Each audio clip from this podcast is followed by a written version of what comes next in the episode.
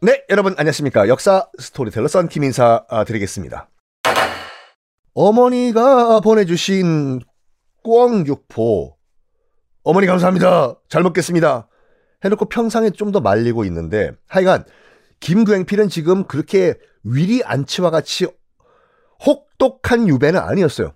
그러니까 제자를 받을 수도 있고 그 누구야 그 정약용 선생도 전라도로 유배 갔을 때 아예 다산 학당이라고 학교까지 차리셨잖아요. 정약용 선생님은. 그런 분위기였어요. 저, 김굉필도.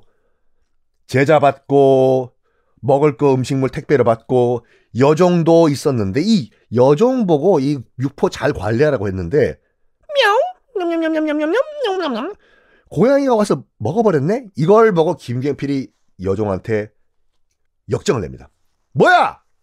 우리 어머니가 보내신 육, 육포를 좀 고양이가 먹었는데 똑똑하게 관리를 좀 하라는데 왜 못했냐? 어? 이 모습을 조광조가 어린 조광조가 가만히 보더니 김굉필에게 이런 말 합니다. 스승님 뭐냐? 아 스승님이 정말 어머니를 생각하는 그 효, 그 마음은 정말 알지만 군자가 너무 감정적이다.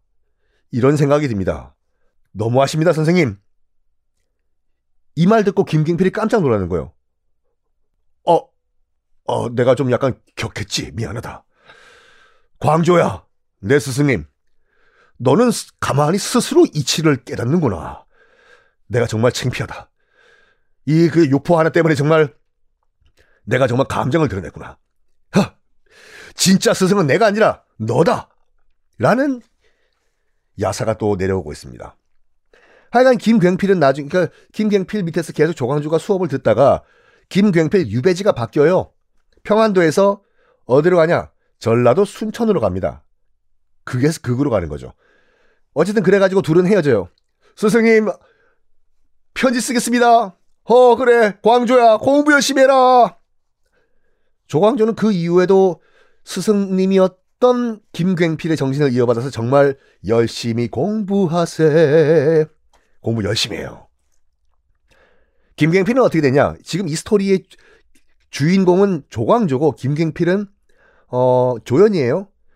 뭐 참고로 말씀드리면 김경필은 나중에 나중에 갑자사화 때 연산군 지금 현재 왕은 연산군이에요. 갑자사화 패비 윤씨 문제 그거 명분으로 싹 다 죽여버린 그때 김갱필은 사약을 받고 죽습니다. 하여간 공부를 마친 조광조, 어, 마침 요때 한참 공부해가지고 공부 전투력이 만렙으로 올려, 올라간 그때 중종 반정이 일어나서 연산군이 끌려 내려옵니다. 그리고 암기력 만땅일 때 중종 5년 조광조는 과거 시험을 보고 장원 급제를 합니다. 똑똑한 사람이었어요. 요때 분위기가 어떤 분위기였냐면 뭐 이제 박원종 등등등 반정 공신들이 나와가지고 아이고 중종 전하 어? 우리가 아니었으면 전하가 왕이 됐을까요? 거의 허수아비 왕이었던 시, 때였거든요 중종이 그러니까 중종도 참 그 어리버리한 왕이지만 무식한 왕은 아니었어요. 그러니까 자기 파워를 끌어올리고 이 공신들이라는 이 목에 기부세 가서 뻣뻣한 인간들 세력을 꺾기 위해서 딱 카드를 꺼낸 게 사림이었거든요. 사림 세력을 끌어들여 가지고 공신들 저 노땅네 아재들 견제를 하자. 그 분위기에. 어 조광조도 사림이에요. 사림 정도가 아니라 골수 사림이에요. 왜? 스승이 김굉필이었지 않습니까? 이런 가운데서 이런 가운데서 과거 급제를 하고 조정, 정부에 들어와요. 조광조가. 마침 중정도 조광조가 소속되어 있는 사림의 힘을 이용해서 저 목에 기부세에서 뻣뻣한 공신들 길을 누르려고 하고 있던 그때 어 사림이 힘을 받기 시작했다는 여러 가지 그 사건들이 있었거든요. 그 중에 하나가 뭐였냐면 여러분, 문종 기억나시죠? 세종대왕 큰아들 뭐 세조 수양대군 형 문종의 아들은 아 단종이잖아요 그 어린 왕 자기 삼촌 수양대군에 의해서 끌려가서 죽은 그 단종 그러니까 문종의 아들이 단종이고 그럼 문종의 부인은 누구예요? 단종의 외숙모라고? 엄마죠. 이 문종의 부인이자 단종의 엄마가 현덕 왕후라는 부인이셨는데 단종 낳고 3일 후에 어 우리 아들 미안하다 엄마가 먼저 가서 그 산후 관리를 잘못해 가지고 단종의 엄마 현덕 왕후가 3일 후에 죽어요 단종 낳고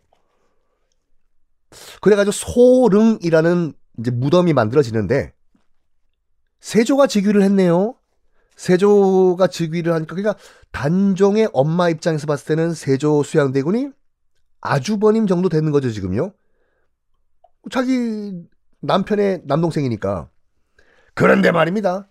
세조 입장에서 봤을 때는 이 형수님이죠. 단 현덕 왕후가 아무리 현덕 형수님이라고 하더라도 자기가 지금 죽여버린 단종의 엄마니까 가만 놔둘 수가 없는 거예요, 지금.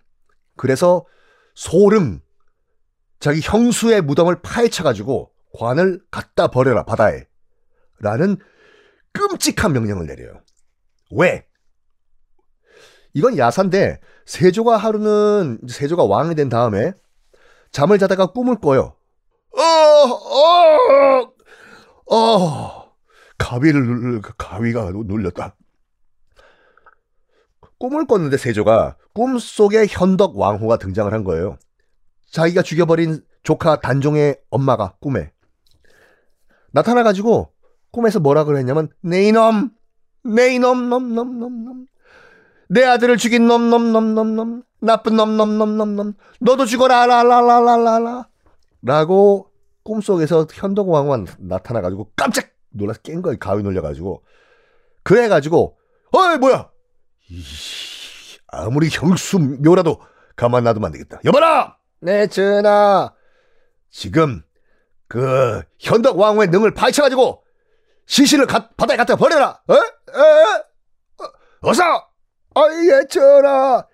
이래가지고 능이 능멸을 당합니다.